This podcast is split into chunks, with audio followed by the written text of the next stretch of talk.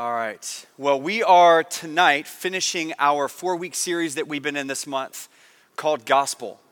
And so, as we said throughout the series, gospel simply means good news. Simply put, what we've said as kind of the tagline is, this is the best news you've ever heard.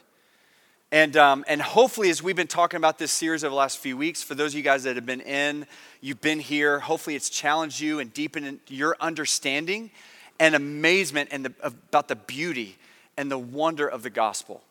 And so we have talked through, just to make sure we're all on the same page, we've talked through God's original purpose for us, what God's plan for us was at the very beginning of the story, and how sin messed it up and made us, because of sin, made us an enemy of God and incapable of experiencing what God had created us for and what Jesus came to do to make us right with God.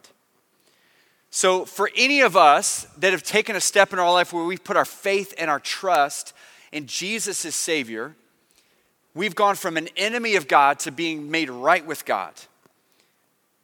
We've been made right with God. And so what that means is that we're able to have that relationship with God that we were created for. And so what I would encourage you to do, if you've missed any part of this series, you over the Christmas holiday, like go back to our podcast, listen to some of these messages. Here's the reason why I say this and why we're doing this series in the first place. If we're going to raise up the next generation of world changers and missionaries and church planters and all the things that we say we want to do, and as we started this year off of saying, like, it's about handing that baton to you and your generation to be the church that God wants you to be moving into the future, we have to have a rich understanding of the gospel. We have to understand the beauty of this and why this matters so much and why this changes literally everything about who we are. And so we've got to understand the power of the gospel. Now, there is a big piece in all this that we're still missing. All right, so this has been good news, but it's not yet like the full picture of the good news. So as I've said often during this series, it's not just about a one-time decision. It's not just about that moment when you were 8 or at rush camp or whatever when you decided to put your faith and trust in Jesus as Savior. That's an important decision, the most important decision you'll ever make in your life. But the gospel is not just about that one decision. It's not just about you trusting Jesus and then being like, cool, God, I'll spend eternity with you in heaven. That's going to be awesome. See you in heaven one day. Like if we reduce it down to that, then we've limited the gospel to less than the full picture and the beauty of what it is. So what was the point of Jesus coming? It was to make us right with God, right? Yes. It was to save us from our sin so that we can spend eternity with him in heaven, yes. But there's more than that. See, God didn't just save us from something. God saved us for something. It wasn't just about rescuing us from sin. It was about setting us up to experience what he had for us, what his best was for us. And so without that understanding, we've just got a limited understanding of what the gospel really means. So let's go back to the beginning, just as a refresher. What was God's original purpose and plan for us in the beginning? I'll help you out. It was to know him, right? To walk closely with him as our creator. To live in a relationship with him where he becomes the thing that satisfies us every single day. That's our purpose, is to find everything that we needed in a relationship with God. And that's what Adam and Eve experienced in the beginning. And so the gospel rescues us from our sin, removes sin from the picture so that we're no longer an enemy of God, but then it transforms us so that by God's grace, we can experience the hope and the life and the purpose and the satisfaction and joy that comes with knowing Jesus and walking closely with Jesus every single day. That's the gospel. So let me give you the main point here at the front. The gospel makes it possible for us to no longer live under God's wrath, but instead live under God's grace. So there is, again, a dramatic transformation that takes place from us living under God's wrath because of our sin being rescued from that, but now being established as a son or a daughter of God, and now living because of God's love for us and his grace, living as his son or daughter. So now we live every single day under God's grace. Now, let me give you an example like that hopefully will kind of help bring this into kind of a full picture. So let's pretend for a moment that you and your family are going to downtown Atlanta. All right, you're going to a game or a concert or whatever you do in downtown Atlanta, all right? So you and your family get in the car, you drive down there, you park your car, you're walking down the street. And as you're walking down the street, you look over kind of down this alley, and you see, down this alley, you see a homeless person. All right, and he's underneath this box in this alleyway, and as you kind of peer in a little bit closer, like filthy, dirty, like just disgusting. All you can see are like the whites of his eyes. That's how dirty he is. His hair's all matted like mine looks in the morning, but way worse. He's just covered from head to toe, like just nasty, disgusting. So as you like move in to get a little bit of a closer look, like all of a sudden the smell just knocks you back. So not only do you see how disgusting he is, but now you smell how filthy and disgusting he is.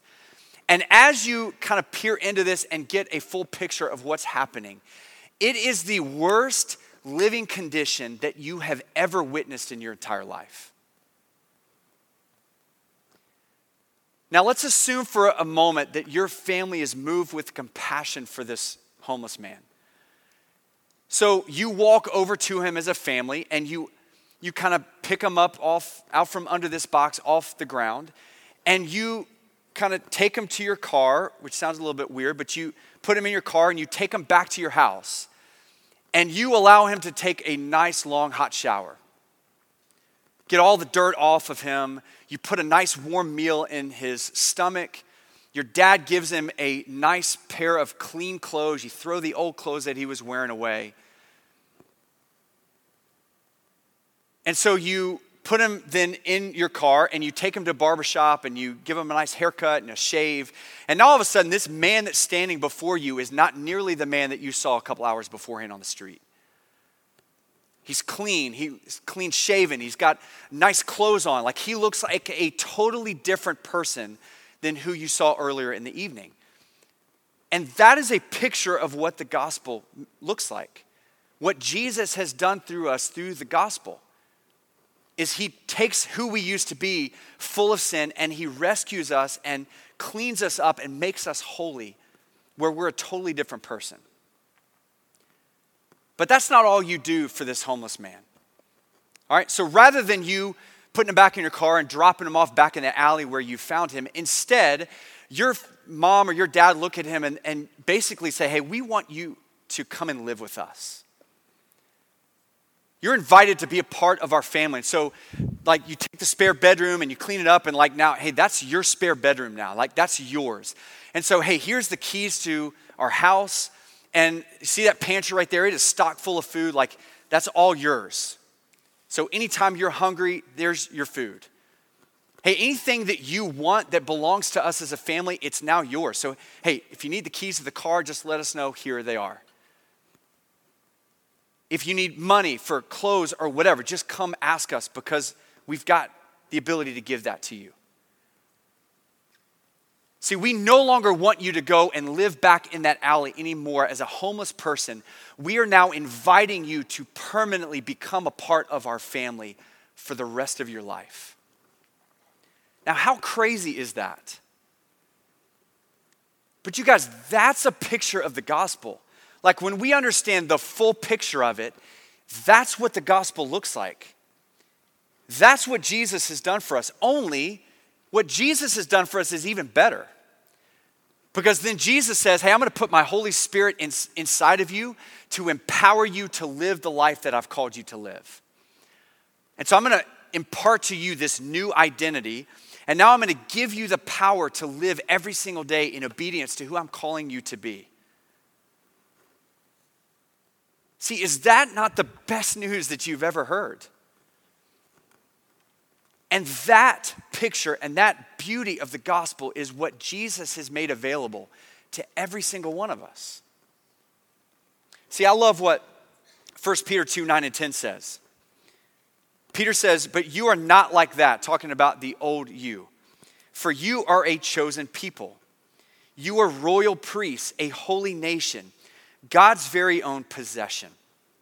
As a result, you can show others the goodness of God, for he called you out of the darkness and into his wonderful light. Once you had no identity as a people, now you are God's people. Once you received no mercy, but now you have received God's mercy. Now, for the next few minutes, we want to give you a story, or let you hear a story of how the gospel can transform every part of our lives, that hopefully will allow you to deepen your understanding and appreciation of how beautiful and amazing the gospel is. And so I want you to welcome to the stage Ruth Wittenbrook.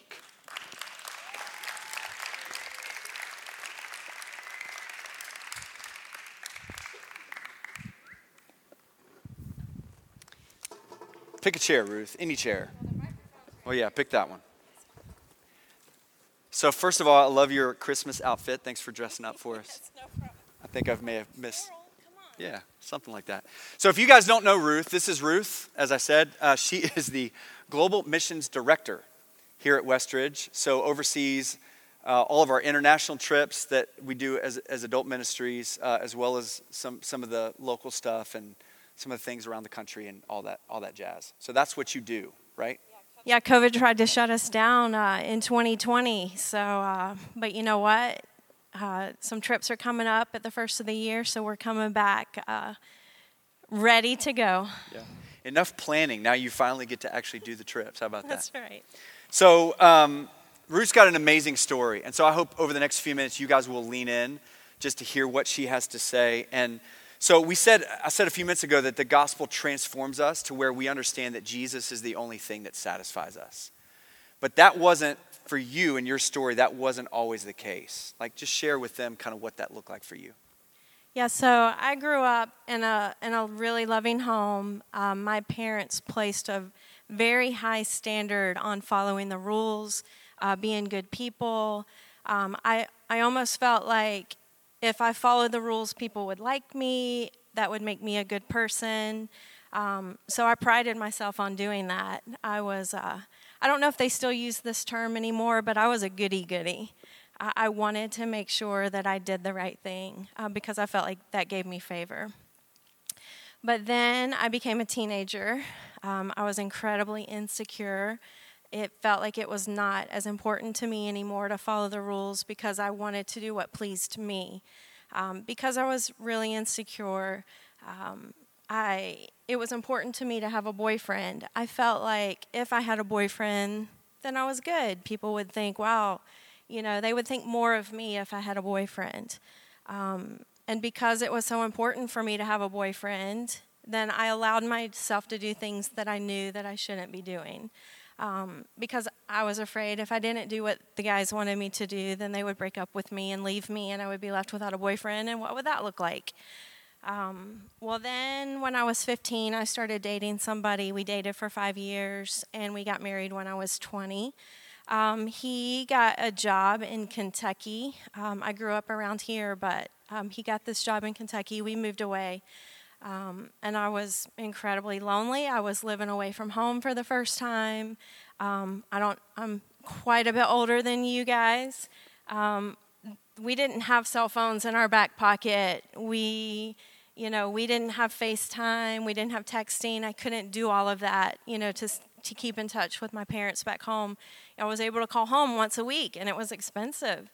And so I was really lonely. My husband was working a lot, and it was just a really bad combination when a guy that I worked with started paying attention to me and flirting with me, and I liked it. Again, it made me feel good and made me feel special that somebody would want to be with me. And so we began to start meeting in secret and then began a sexual relationship together. So that went on for a few months, and I divorced my husband. This guy was also married and had a couple of kids. And he was confiding in a friend, you know, what he was doing with me, and his friend told him about Jesus, introduced him to how he could have a full relationship with Jesus and how his life would be fulfilled and not this cheap imitation of a life that we were trying to have together. So he broke up with me and began following Jesus. So I moved back home here to Georgia. It'd been a couple of years since I'd been living here, so I thought I need to make some friends. What better way to make friends than to go to a church, to a single Sunday school group? And so I got involved there, and I met Bill. Bill had a 2-year-old little boy who was just the cutest little boy I'd ever seen, and we began dating. We dated just for a little while, got engaged, and got married within a year. We had a daughter right at our first anniversary. We did not waste any time whatsoever. And things were good for a while. And then both of us were working full-time. Bill was still going to college to get his degree. We had 2 kids, and life was crazy. Life was busy. I was, again, feeling very lonely. Again, feeling very insecure, another bad combination. Somebody that I worked with started paying attention to me again. Clearly, I have a pattern here. We began meeting in secret, and then we started having a sexual relationship together. So this guy, after just a few months, was trying to talk me into moving in with him. So I approached Bill, and I told him that we needed to separate. We needed to figure out how to live separately from each other and what that would look like for our family. So here I am. I'm about to be divorced for the second time. But I thought I was happy. I thought that, you know, this is what is going to fulfill me. So, kind of, I mean, obviously that's a long piece of your life. Like, talk about what role did faith and just God play in your life and even through those struggles? Yeah. Well, I grew up in a Christian home. We went to church every time the doors were open. We were in church every Sunday morning, every Sunday night, every Wednesday night. I was taught that I needed to read my Bible and pray, but I rarely did that. And when I did, it was just to check that task off of my to-do list. It made me feel good because I was doing what I was supposed to be doing. I accepted Christ when I was 10 years old, but because I'd never formed a relationship with Jesus, I knew who he was, but I didn't know him. And so because I was a rule follower for a time, it's really hard to follow the rules if you don't understand why you're following the rules. I didn't have that foundation with Jesus, and so it became less important for me to follow rules. I didn't understand that God had put those guidelines in my life to help me live a fulfilled life through him. I know that I was a Christian. I know that the Holy Spirit lived inside of me. I could hear him telling me that I was doing things wrong, but as I was walking further and further away from him, it got harder and harder to hear his voice. So let's pick back up where you left off, right? So you and Bill about to go through a divorce. Like, how did God step into your life and transform not just you personally, but that your marriage with Bill? Yeah, so that same week that I told Bill that I wanted to separate and that we needed to find our own place to live, my brother invited us to this brand new church called Westridge Church. That was in April of 1998. We had came here for 3 weeks, and 3 weeks in a row, and I was so convicted by that sin in my life and what I was doing that I woke Bill up in the middle of the night on a Saturday night and told him what I had been doing. I confessed everything, and I told him that I wanted to do whatever it took to make our marriage work. He was mad. Of course he was mad. He was, screaming at me and was like, I can't understand why you would do this to me. But he calmed down, and we talked all night long. We came to church that Sunday morning, and he accepted Christ for the first time. And he told Pastor Brian that there was something going on in his life that he knew that he could not fix it on his own, that he needed God's help for that. And so that day we made a commitment to each other to do whatever it took to make our marriage work. We both started reading the Bible and studying and praying together for the first time ever. We both learned how to put Jesus first in our life. And we formed a really deep relationship with Jesus. And as a result of that, our love for each other just grew. We just grew more and more in love with each other. And we both found out that only Jesus can satisfy us. And Bill forgave me that day exactly like Christ forgives us for our sins. He didn't hold it against me. He doesn't throw that up in my face when we have arguments. He doesn't remind me of what I did. He completely and wholly forgave me. And it's an exact picture of what God does for us. Hebrews 8.12 tells us, "For I will be merciful towards their iniquities and remember their sins no more." Because of that, we can live under his grace, and we don't have to be ashamed.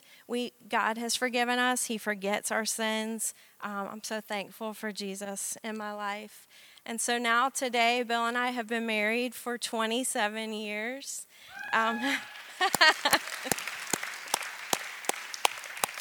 He's the best. He's sitting over here. We have a great marriage. We haven't settled. We don't have a good marriage. We have a great marriage. He's my best friend. Both of us would rather be with each other than anybody else, and only God can restore something like that. We had another child after we reconciled with each other, and so now we have three kids. We have a son-in-law. We have a daughter-in-law. And now we have twin grandbabies on the way nice. Next year.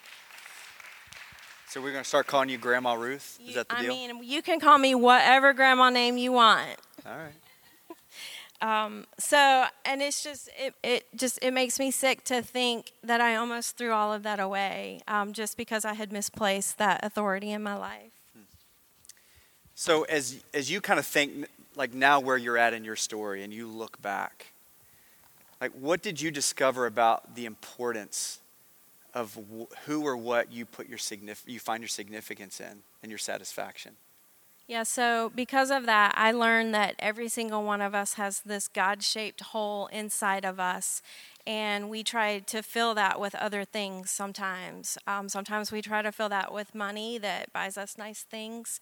Sometimes we try to fill that with food or drugs or sex or friendships or alcohol. I tried to fill mine with men, and I just kept coming up. I could never be satisfied. I kept telling Bill, if you would just do this, it would satisfy me. If you would just do this, I would be happy. And it didn't matter what he did. I couldn't be happy. And that's because I was trying to place Bill in this position in my life that only Jesus can fill. We can only get our satisfaction from him. And nothing even comes close to the joy that we get from being a fully devoted follower of Jesus. And when I learned to get my satisfaction from Jesus, I felt whole and I was filled with joy. I just want to encourage anyone here, if you have a relationship with Jesus already, that you would learn to develop that you would have a daily relationship with him where you learn about him, where you know him, and where you just you find your significance in him. And anybody who doesn't know Jesus as their personal Savior, I just want to encourage you just to make that commitment to follow him today. When Jesus died on the cross for our sins, he bridged that gap between us and God. And God he requires justice. He requires us to be sinless, but we can't do that because we're all sinners. The Bible tells us that all have sinned and fall short of the glory of God. But because of Jesus, we can be accepted and we can be whole. It's simple to take care of that in your life. You just have to admit that you're a sinner. You have to believe that Jesus is the Son of God and confess him as Lord over your life. And I can promise you that your life will never be the same after that. That's awesome. So, yeah, come on. So you're now on staff at a church, right? Helping lead trips all over the world to help people reach other people with the gospel, yeah. Right? And just for the record, you are amazing at what you do.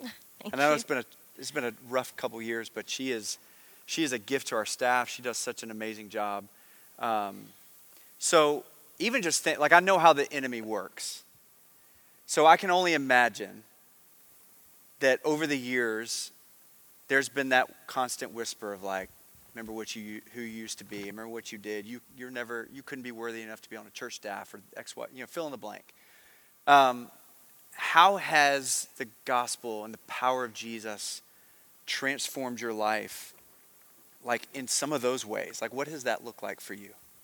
Yeah, of course, Satan wants to whisper that to my ear because he knows that if he can keep us in guilt and shame, then we can't win. He knows that he can rule over us by that. But I just have to continually remind myself of truth, that I'm a new creation. I live under grace because of who Jesus is. And for the most part, I can do that. For the most part, I don't think of myself as that other person. That's the old Ruth. Jesus made me new. But sometimes, like even just this last week, as I'm preparing for this message, this is the first time I've ever shared my story publicly with a group. I kept hearing, the enemy just say to me, why are you doing this? Like, what are your coworkers going to think? Why do you want to do this?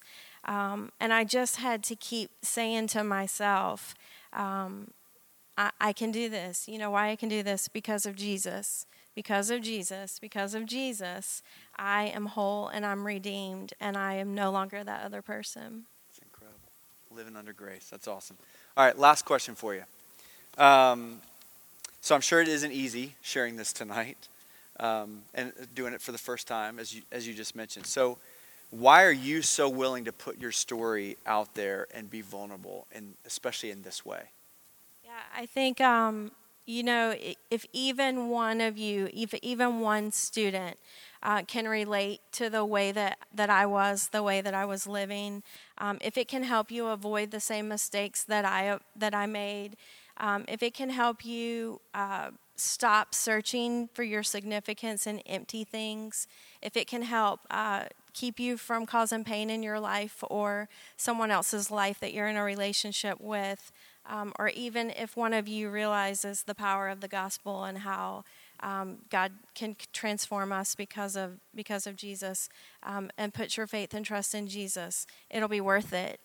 It's kind of like the story that you told about the homeless person, like, I was just so relating to that because I feel like, Jesus cleaned me up. He made me whole, but I kept going back to the alley. Like, I kept thinking about that homeless person and thinking, I hope he stays there in that house with that family and doesn't keep trying to go back out, to that alley and to that person that he was, because we don't have to do that. We've been made whole because of Jesus, and it'll be worth it to me to share this, to be that vulnerable, if you guys can realize that. Yeah, that's awesome. Well, thank you for being willing to be vulnerable and come and share with Reckless and that kind of thing. Would you give her a hand?